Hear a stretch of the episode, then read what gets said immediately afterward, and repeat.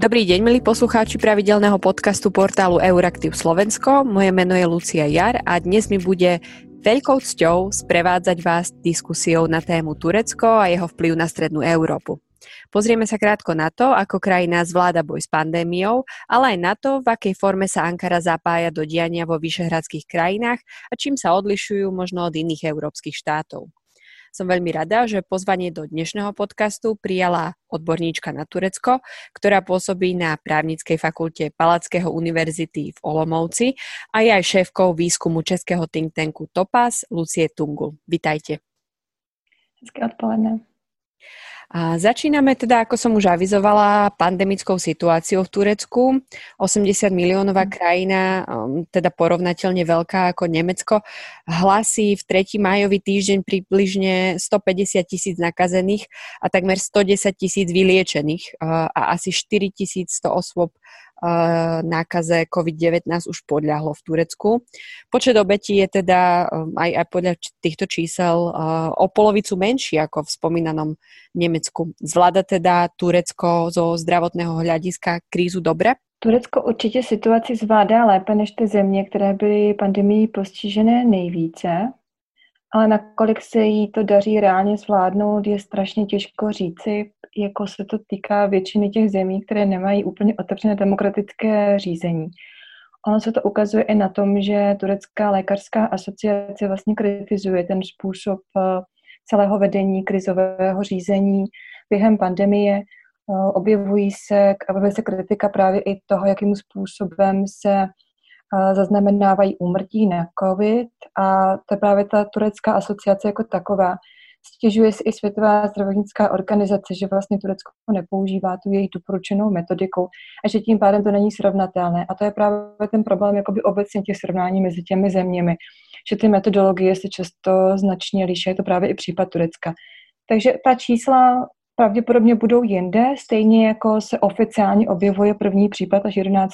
března což je eh, číslo, které se všichni shodnou nesmyslné. Turecko mělo případy už dávno dřív, eh, spíše z důvodu ekonomických se snažilo ty případy eh, vlastně tutlat i kvůli tomu novináři, kteří psali o tom, že v Turecku již případy jsou, tak byli vlastně zatčení, potom rychle propuštění, ale vznikl ten tlak na média, aby o těch případech nepsala jinak, než jaká je oficiální státní řeč.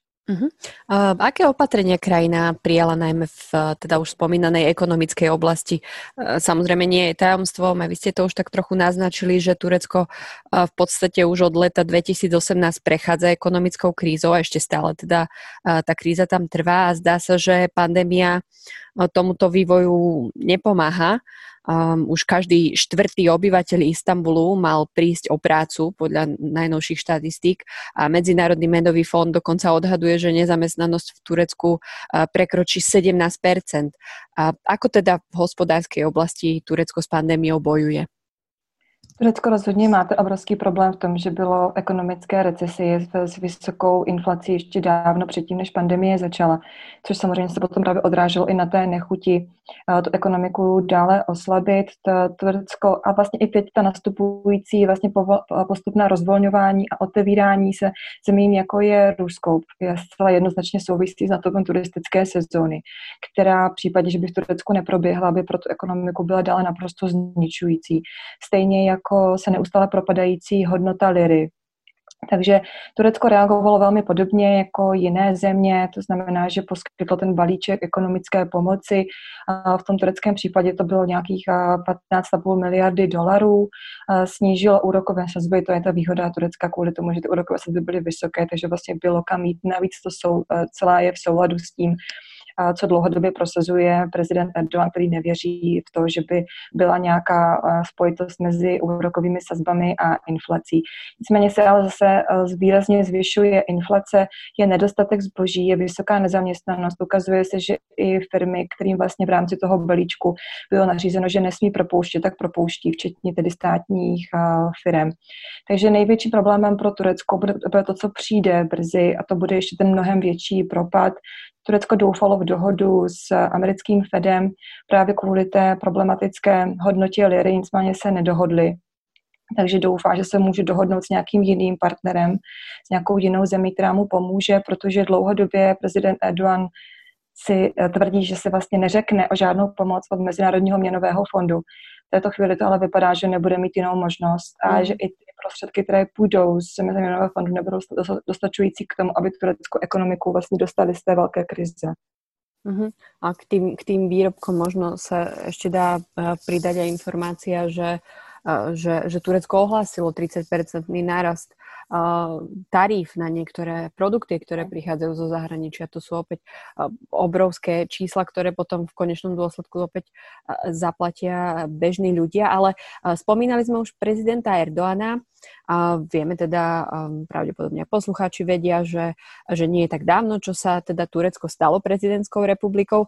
Je podľa vás prezident Recep Tayyip Erdoğan vnímaný ako líder tohto boja proti, proti pandémii, alebo sa možno objavujú aj nejaké jiné osoby?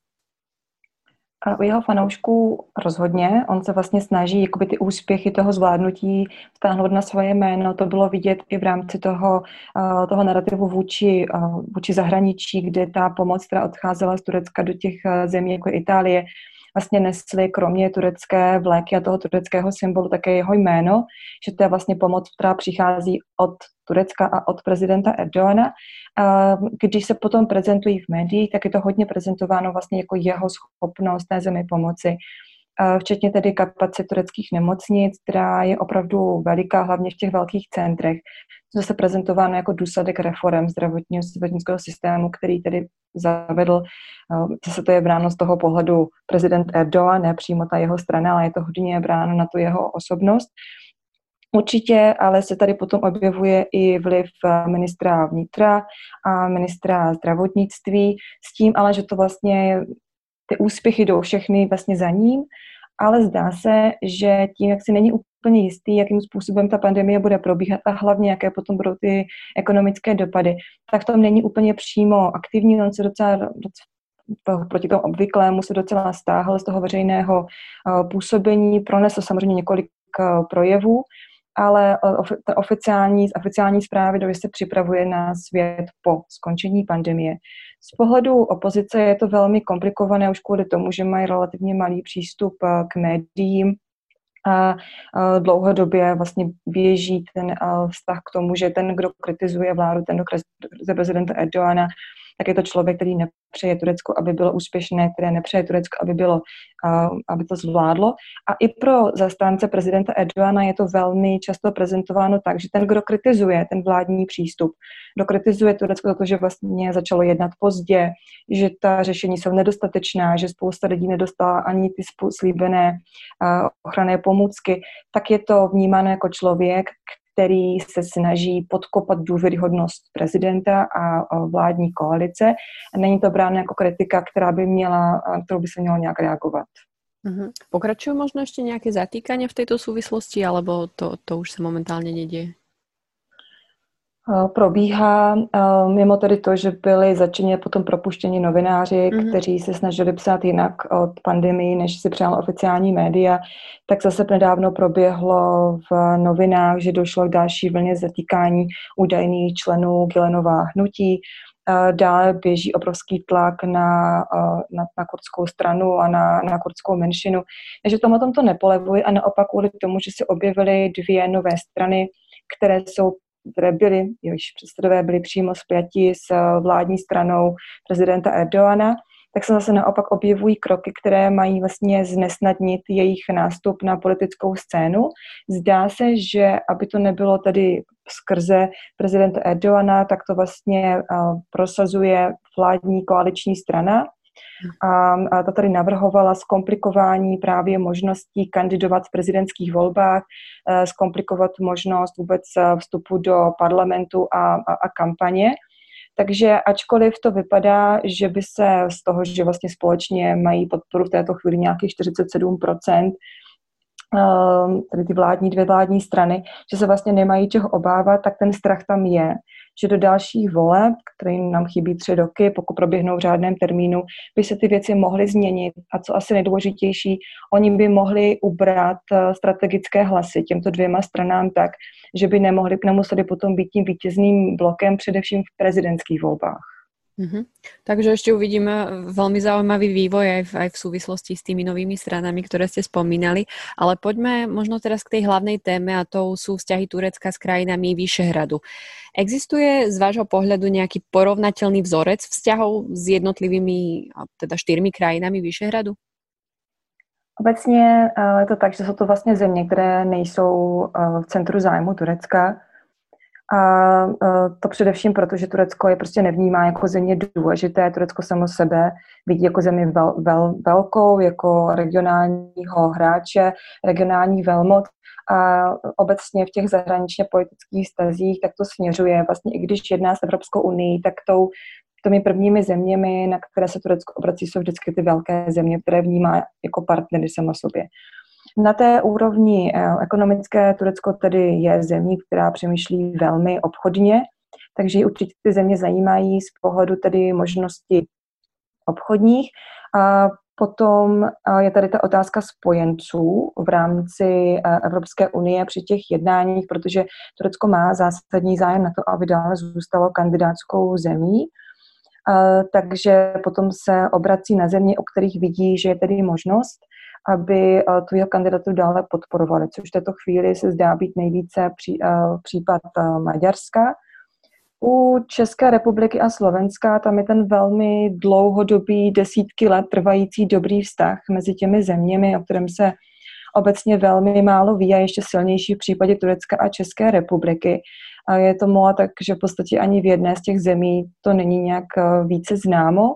Ty země mají velmi dobré vztahy ten nárůst zájemného obchodu kromě loňského roku neustále rostl, ale pořád platí to, že ty země prostě pro Turecko obecně nejsou zásadně zajímavé. I kvůli tomu, že tady vlastně chybí v ještě čtyřech zemích nějaká větší turecká menšina, která by tu tureckou pozornost sem více směřovala.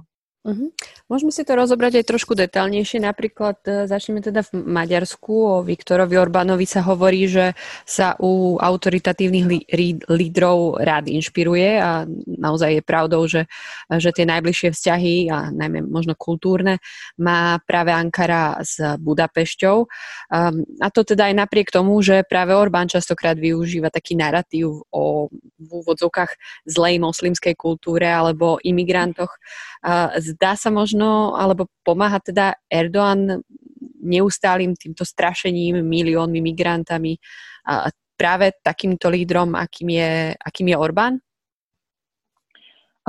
Určitě. Tím způsobem, jakým to vlastně staví celou tu diskuzi o tom, že otevře hranice, že, sem, že do Evropy vypustí tisíce a tisíce uprchlíků, určitě pomáhá těm, kteří se snaží dále budovat strach z toho neznámého, z uprchlíků, z, z islámu. Ono je taky důležité asi to, že vlastně oni sami Turci se vnímají jako jiní muslimové, než především tedy než arabové. Ta turecká identita se docela výrazně vyhraňuje vůči té arabské a vnímá sama sebe jako tu lepší a vyšší i z pozice toho, jaký způsob islámu tedy praktikují v Turecku vůči arabským zemím. Takže na tomhletom, v tomhletom ohledu vlastně i ten turecký diskurs běží vlastně na tom, že my jsme jiní než, než ti uprchlíci. Celý ten tureck, turecký diskurs vůči třeba syrským uprchlíkům a ten antiarabismus, který v Turecku je. Ale obecně si myslím, že tento typ lídrů se vlastně inspiruje vzájemně od sebe spíš tím způsobem, jakým se staví k vnitřním krizím a k opozici, kdy tedy zásadní je samozřejmě ovládnout média, ale i ta schopnost neustále obnovovat eh, ten domácí diskurs tak, aby vlastně se neřešily problémy, které ta eh, opozice jednoznačně nastoluje jako problémy a o tom se nedá pochybovat, že problémy jsou a vlastně stáčí to neustále někam jinam a hledá toho vnitřního a vnějšího nepřítele. A v tomhle tom se asi vzájemně od sebe učí nejvíce, co hmm. funguje a jakým způsobem komunikují s těmi, kdo je tedy podporují. Um, neviem, či sa dá, ale mohli by ste možno rozviť tú situáciu medzi Ankarou a Budapešťou, lebo za, naozaj tie, tie vzťahy sa hlavne v posledných rokoch tak veľmi zintenzívnili, že, že to naozaj zaujíma mnohých politológov, uh, hlavne v kultúrnej oblasti, v jazykovej oblasti, spolupracujú na rôznych úrovniach. Môžete sa k tomuto trochu vyjadriť? Ono to uh, do jisté míry je i vlastně tím, že ti, kdo se ocitají v té pozici toho nejvíce kritizovaného, potom mají k sobě nejblíže, i když v celé řadě oblastí vlastně jsou si vzájemně také konkurenty. A takhle bych to vnímala v tom případě Turecka a, a Maďarska.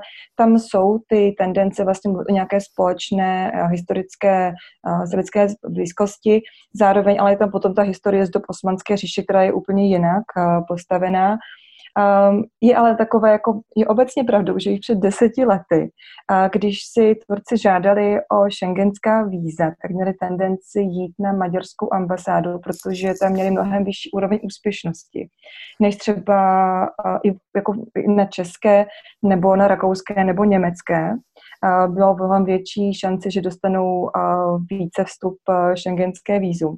Takže tam je to strašně postavené také na těch osobních vazbách, které mohou být mezi určitými zástupci těch dvou zemí a které potom mezi sebou mohou mohou dále pěstovat spíš, než by to bylo nějaké dlouhodobější anebo i plánované zbližování, protože oba, obě ty země oba ti lídři mají ten svůj diskurs postaven, ten narrativ velmi nacionalisticky a velmi otočený vlastně dovnitř těch svých vlastních zemí. Mm-hmm.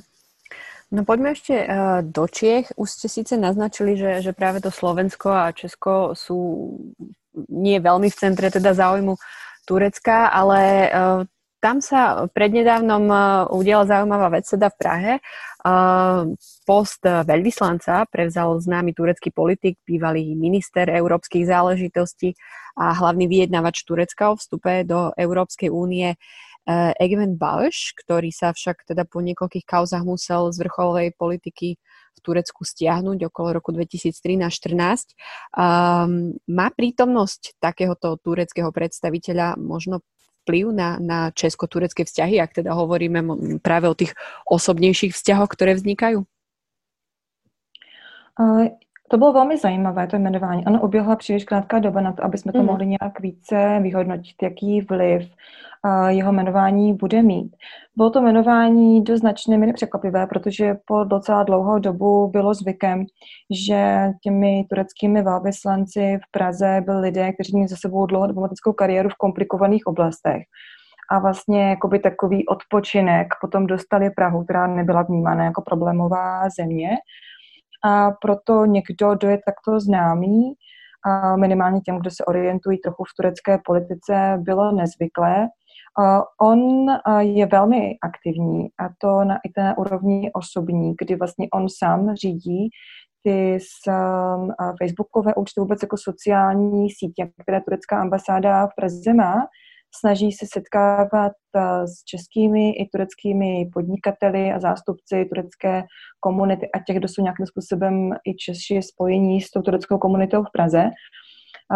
Dokonce se snaží dělat, nebo se měla pokusit dřív, než teda ty akce byly zrušené, kvůli současné situaci, kulturní dny, představit Turecko lépe. Ono to může částečně souviset vlastně s tím, jak Česká republika je velmi kritická vůči turecké domácí i zahraniční politice a může to být jeden ze způsobů, jak um, se pokusit obrátit to české veřejné mínění více na tu tureckou stranu. Může to být také jeden ze způsobů, jak se pokusit dále prosazovat zájmy Turecka v Evropské unii. Ona je strašně brzo tu jeho roli hodnotit. Ale určitě to je za poslední dlouhé období ten nejaktivnější velvyslanec, jakého tady Turecko mělo. Mm, určite budeme o ňom ešte počuť celkom zaujímavé informácie. No a na záver sa ešte poďme pozrieť na budúcnosť, čo je samozrejme v súčasnej situácii obzvlášť ťažké. No ako analytička určite viete minimálne upozorniť na niektoré faktory, ktoré budú budúcnosť e, Turecka ovplyvňovať. Takže ktoré to možno uh, budú podľa vás hlavne v súvislosti so zahraničnou politikou Ankary? Pro Turecko je naprosto zásadní členství v NATO. A um, jakkoliv se objevují různé, um, různé spekulace o vztazích Turecka s Ruskem a s jinými zeměmi, tak uh, pro tureckou bezpečnostní politiku a zahraniční politiku je to opravdu klíčový národní zájem. Takže tady bude velmi důležité, aby Turecko zlepšilo vztahy s některými zeměmi a právě i tyhle ty kroky jako jmenování vyslance Bajše do Prahy může být jedním z těch způsobů, jak vlastně zlepšit. Stejně jako ta distribuce zdravotnického materiálu do vybraných zemí může být právě jedním z těch kroků té mezinárodní diplomacie, kterou se Turecko v této chvíli snaží zlepšit svou reputaci. Ta není dobrá z řady důvodů v mnoha zemích a ukázat vlastně, že Turecko pomáhá, pomáhá Eh, z dobré vůle, protože to je prostě země, jejíž součástí identity je tedy pomáhat eh, jiným. Takže tohle to určitě uh, bude hrát velmi důležitou roli, stejně jako snaha Turecka hrát větší roli s Velkou Británií po Brexitu. Um, Turecko se také bude pokoušet si zachovat roli kandidátské země, ačkoliv nějaké možnosti postupování těch přístupových jednání nejsou možná, protože to prostě ten systém samotný, jak je to nastaveno, ten politický systém v Turecku neumožňuje a, a ty další změny, vlastně ty reformy, které jsou tam nejdůležitější, nemůžou proběhnout v tom způsobu, jak ten prezidentský systém v téhle chvíli funguje, což je hlavně reforma um, soudnictví. A potom jsou tady vztahy s Ruskem, které jsou extrémně komplikované, ale právě ta situace na jižní hranici Turecka se Sýrií, s Irákem eh, tlačí Turecko k tomu, že musí být ve vztahu k Rusku velmi opatrné. Další věc je ekonomická. Turecko je, turecká ekonomika mm, je z pohledu závislosti na, na Evropě a na Rusku jednoznačně tlačená k tomu, že prostě musí mít s těmi zeměmi dobré vztahy. A právě ta roztržka mezi Ruskem a Tureckem před několika lety a kdy se nakonec Erdogan proti všem očekáváním mm-hmm. prezidentu Putinovi omluvil, ukázala, jak je strašně důležité nejenom dodávky ropy a zemního plynu, ale i vlastně vývoj zemědělských produktů do Ruska a příjezd ruských turistů do Turecka, což může být jeden z těch důvodů, proč v této chvíli uh, vlastně Turecko uvolňuje ten režim uh, s Ruskem, aby mohli přijet ruští uh, turisti do těch letovisek, až uh, je otevřou. Eh, to se potom týká i eh, vztahů s Čínou, které má Turecko také velmi komplikované. Vlastně do velké míry se dá říct, že Turecko se snaží balancovat své, své vztahy se Západem tím, že se snaží zdůrazňovat, že má jiné možnosti a za ty jiné možnosti potom označuje svůj obchod eh, s Ázií, svůj obchod s Afrikou. A když se podíváme na ta reálná čísla, a na tureckou reál politiku, zahraniční politice, tak je jednoznačné, že jsou to vlastně spíše retorická cvičení než eh, reálné možnosti spojenectví s těmito zeměmi, které navíc Turecko nevnímají jako eh, rovnoceného partnera a nikdy ho tak vnímat nebudou ani Čína, ani Rusko. To bola Lucie Tungul z Palackého univerzity v Olomouci. Veľmi pekne ďakujeme, že ste si našli čas a pozdravujeme. Ja také moc ďakujem, je to krásne. No a ďakujem aj vám, ktorí ste si dnešný podcast portálu Euraktiv.sk vypočuli až do konca. Dnešný diel pripravili Štefan Bako, Adam Bajla a Lucia Jar. Tento podcast vznikol aj v spolupráci s pražskou kanceláriou Heinrich Bell Stiftung. Do počutia. thank you